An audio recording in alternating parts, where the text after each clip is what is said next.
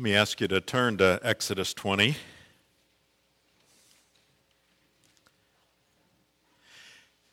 And while you're uh, turning there, just a reminder that following the service as you leave, as we do uh, traditionally after communion, uh, there will be ushers at the door where if you would like to give toward our uh, benevolence, and what that means is helping people inside the church and in our community who have uh, needs, uh, you may do so. Uh, that's a traditional thing following communion out of gratitude for how Christ has sacrificed for us. And uh, um, wanted to remind you of that.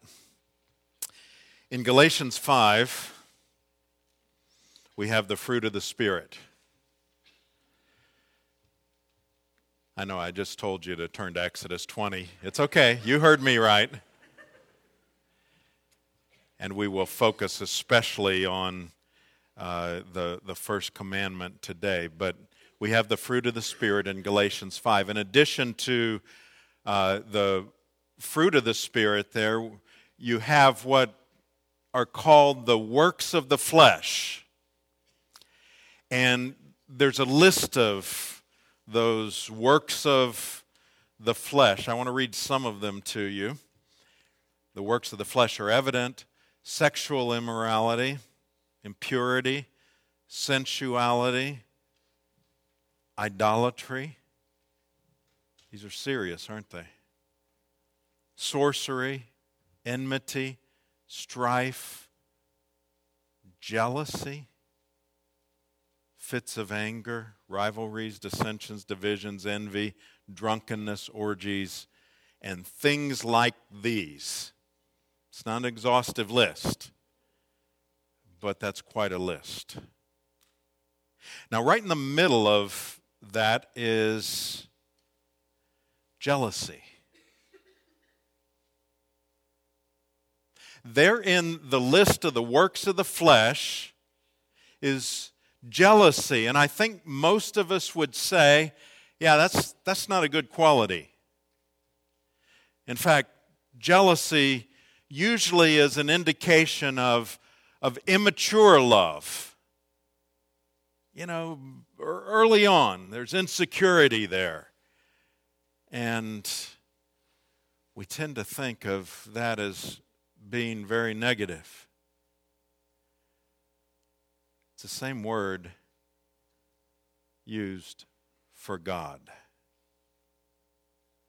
Now, I don't know anywhere in the scripture, well, except one, where jealousy of a human is considered to be a positive thing.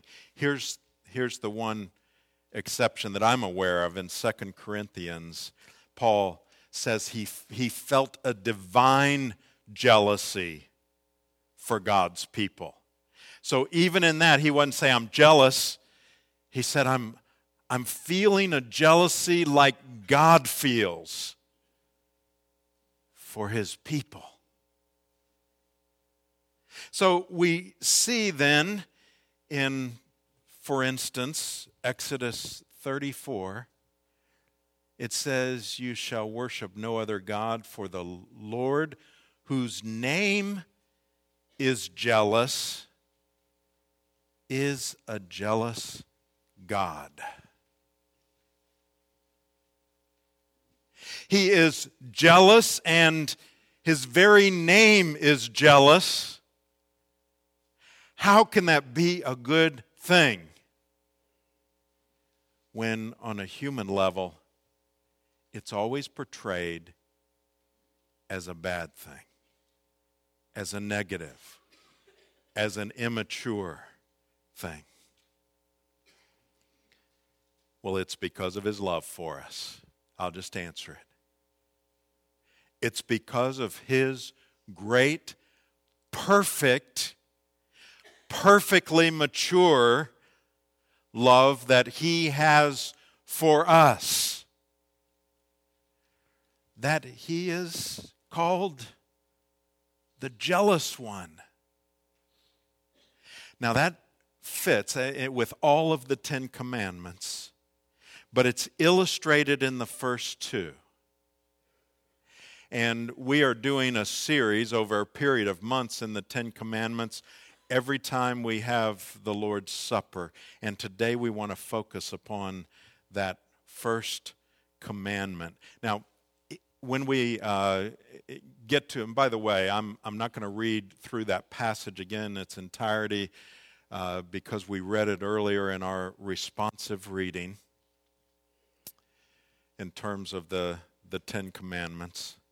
But when we look at our, our church standards, our confession of faith,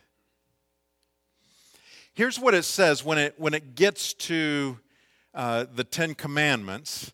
There are two aspects that it asks uh, questions about, and that is what is required by this commandment and what is forbidden in this commandment. So I'm going to kind of go at this one from that angle what's required and what's forbidden.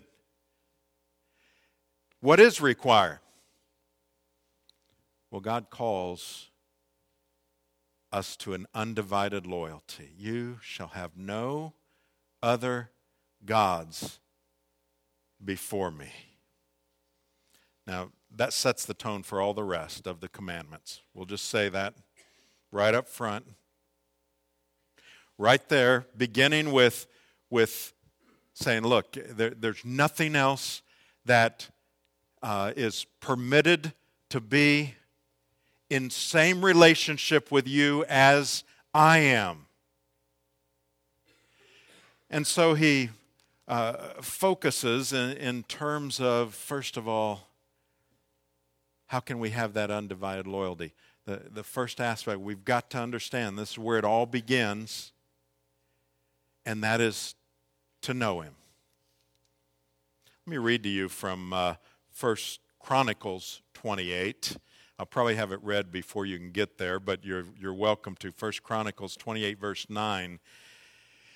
It says this You, Solomon, my son, know the God of your father and serve him with a whole heart, with a, a willing mind, for the Lord searches all hearts and understands every plan and thought.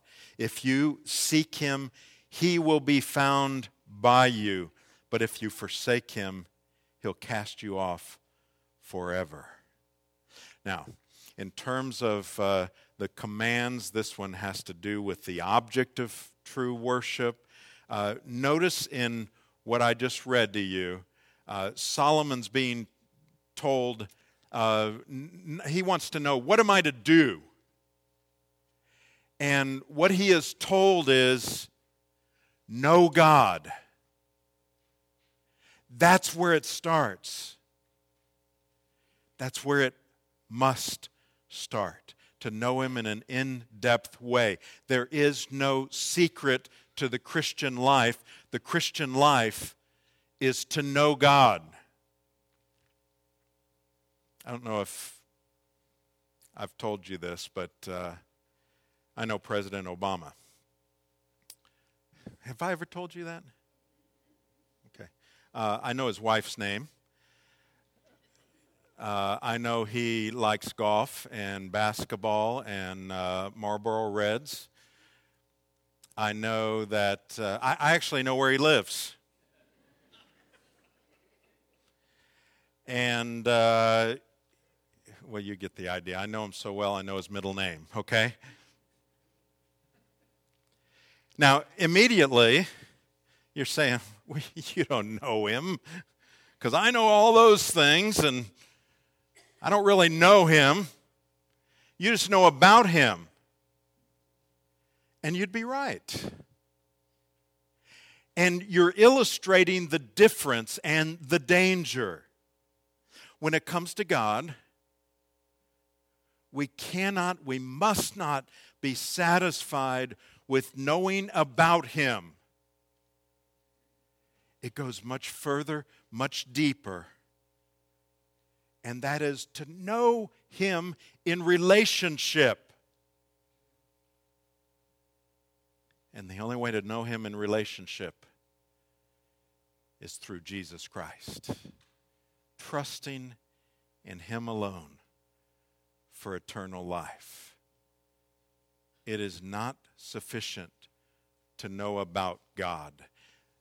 Just knowing about Him will provoke His jealousy. You don't want to provoke His jealousy.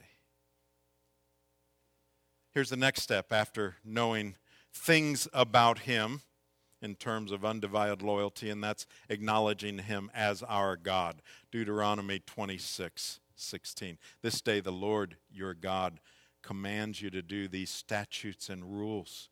You shall therefore be careful to do them with all your heart and with all your soul. You have declared today that the Lord is your God. And that's the key that you'll walk in his ways and keep his statutes and his commandments and his rules and will obey his voice. Now, notice, I said acknowledge him as our God. There's a distinction between acknowledging Christ. You can say, look, I, I believe, I believe that Jesus walked this earth. He was a historic figure. I believe that uh, he died on the cross for sin. I believe all those things. And that's good. That's where you start. But basically, as James says, you, you believe as much as the devil believes. He knows all those things, he understands those things. So it's, it's going the next step an undivided loyalty because of a relationship with Christ. And to not have that provokes his jealousy. And then the, the further thing that this requires is to worship him accordingly. Now, we're, we're going to talk about that in more depth next time with the next commandment, but we see, for instance, Jesus in his desert temptation, Matthew 4, verse 10. Then Jesus said to him, Begone, Satan. It's written, You shall worship the Lord your God, and him only shall you serve. It's a quote from Deuteronomy. So the second commandment talks about how we are to worship. This one emphasizes worshiping him alone. Now let's talk about what's forbidden here because we see this, it's, it, it begins with knowing Christ. Well, if that's the case, what's forbidden is an inconsistent following. And of course, that's going to be a denial of God. Psalm 14, verse 1 The fool says in his heart, There is no God. They are corrupt, they do abominable deeds. There is none who does good. Now, look, at this point, some of you are going to want to tune out because you're going to you're going to say, you know what, this isn't talking to me. I I know God. I, I'm I'm no atheist. By the way, I also know because whenever you have a group this large, there are people here who would put themselves into that category of denying that there is a God or maybe saying if there is a God, I don't I don't know about him. And if you find yourself in that position, if you're here today and you say, you know what, I'm here, I'm kind of checking all this out, but I don't even know if there is a God. First of all, you need to know I'm glad you're here. I'm really glad you're here. And I hope you'll I hope you'll not only stay through this service, but come back next week. And I hope that you'll watch us. I want you to look at us, not because we're perfect, because what you're going to see when, when you watch us, if you look closely enough, is you're going to see real people with real problems, with real issues. We face the same thing that people who, who don't believe there's a God face. We face those things. And I want you to observe our real questions that we ask and, and even doubts that we may have. And I want you to watch because if you look closely enough, you'll see God working among us. And I hope that at some point you'll be able to acknowledge that's God. That there is a God, and, and I, I'd like that. I need that. But there's another group here, and that is those of you that, that would say, uh, Yeah, I, I believe there's God. But if you looked at your life, it wouldn't have a whole lot of effect on it. It's what I would call being a practical atheist. Not an atheist, but a practical atheist. Um, I remember uh, working with someone who lived in uh, just an openly immoral life. She used language that would make a sailor blush. Sorry, sailors. I don't know why you got that rap. By the way, this was before I became a pastor. Just letting you know, it wasn't one of my secretaries or anything like that. And I remember us being on a break one day and all sitting around, and imagine this uh, we started talking about religion. And, you know, everybody's talking about different things. I was just kind of sitting back because they already called me the Rev. And I, you know, I didn't want to dominate conversation, that kind of thing. And, and she said something very positive about God. And one of her friends said, You don't really believe that. And this woman said, who are you to judge my relationship with the Lord? You know, when she said the Lord, it just kind of stung because it didn't make sense. It, it didn't fit because there was nothing in her life that evidenced that she had any relationship with Christ or even understood about a relationship with Christ. But evidently, she knew enough to believe there is a God. That's what I would call a practical atheist.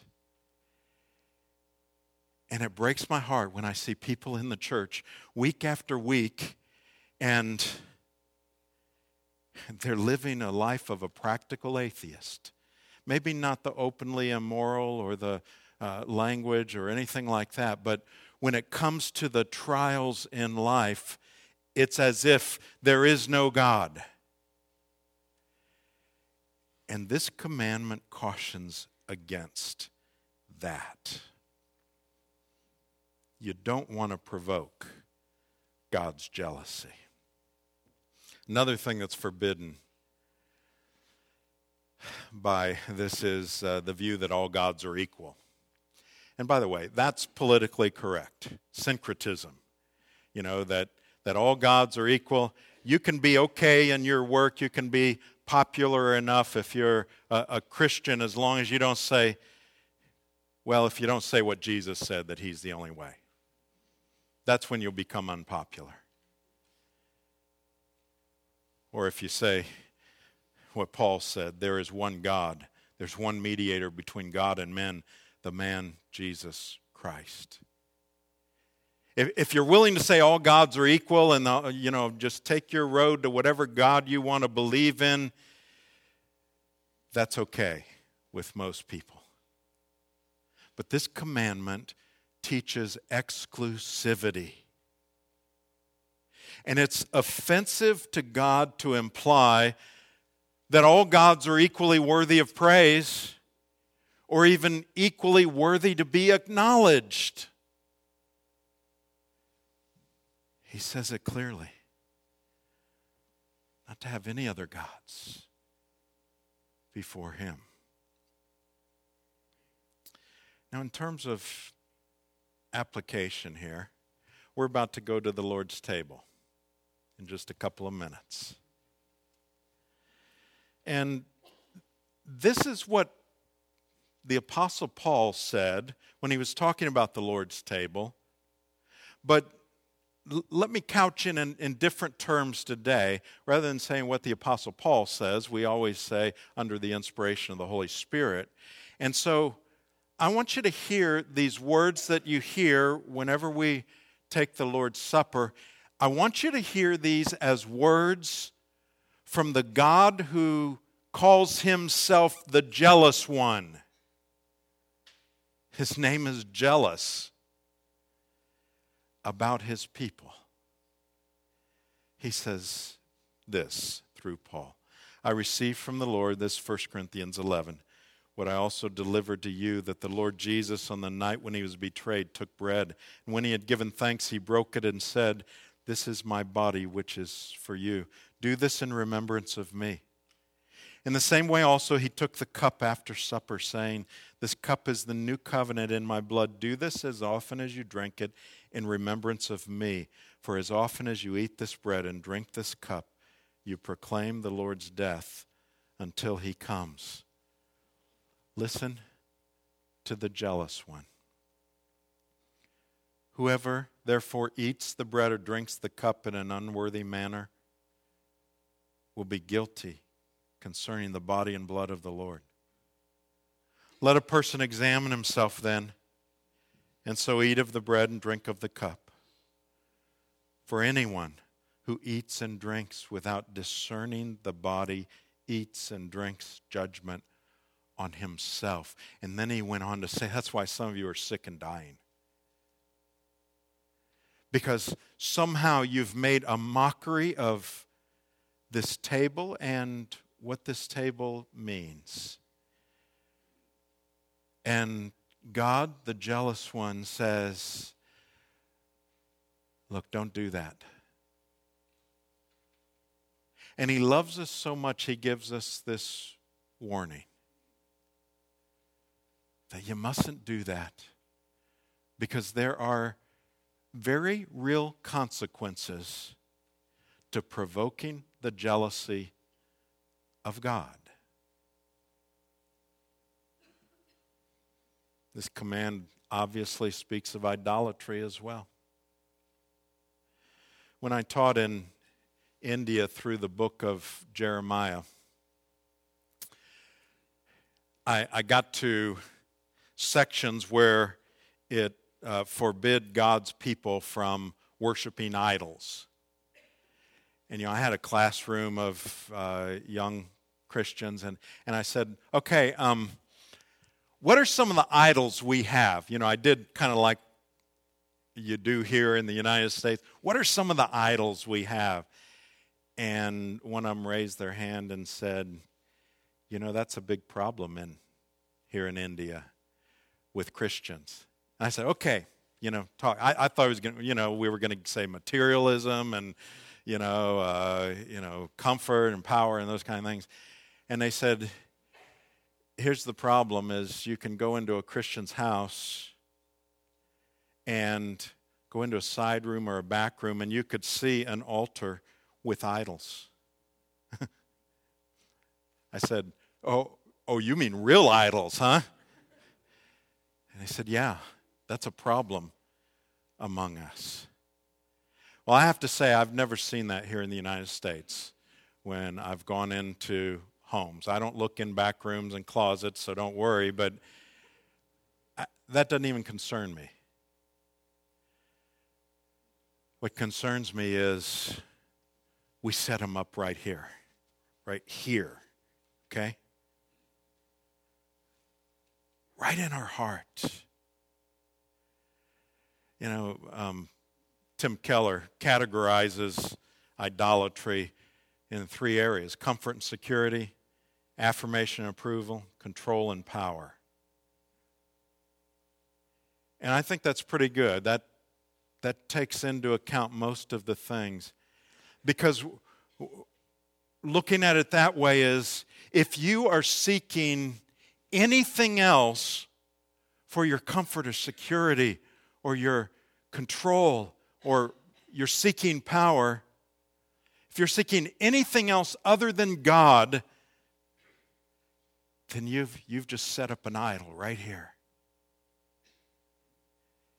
And that's a dangerous place to be. Jesus, like he did with Peter, would say to you and to me today, Do you love me more than these? Whatever the these are. And you've got to look deep in your heart and say, What, what are those things that would draw my love that rightfully only goes to the one who first loved me? What are those that I need to repent of even before I take communion today? And that's our calling. So that we will not be in the position of provoking God to jealousy. Let's bow together.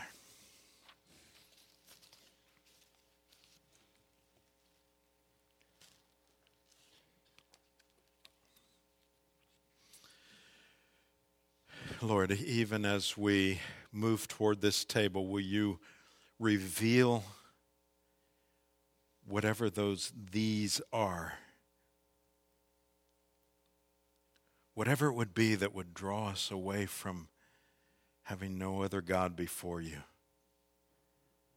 And help us to flee from that, to run from it, to deny it. because you first loved us and you're jealous for us as your children and your family. We thank you for that in Jesus' name. Amen.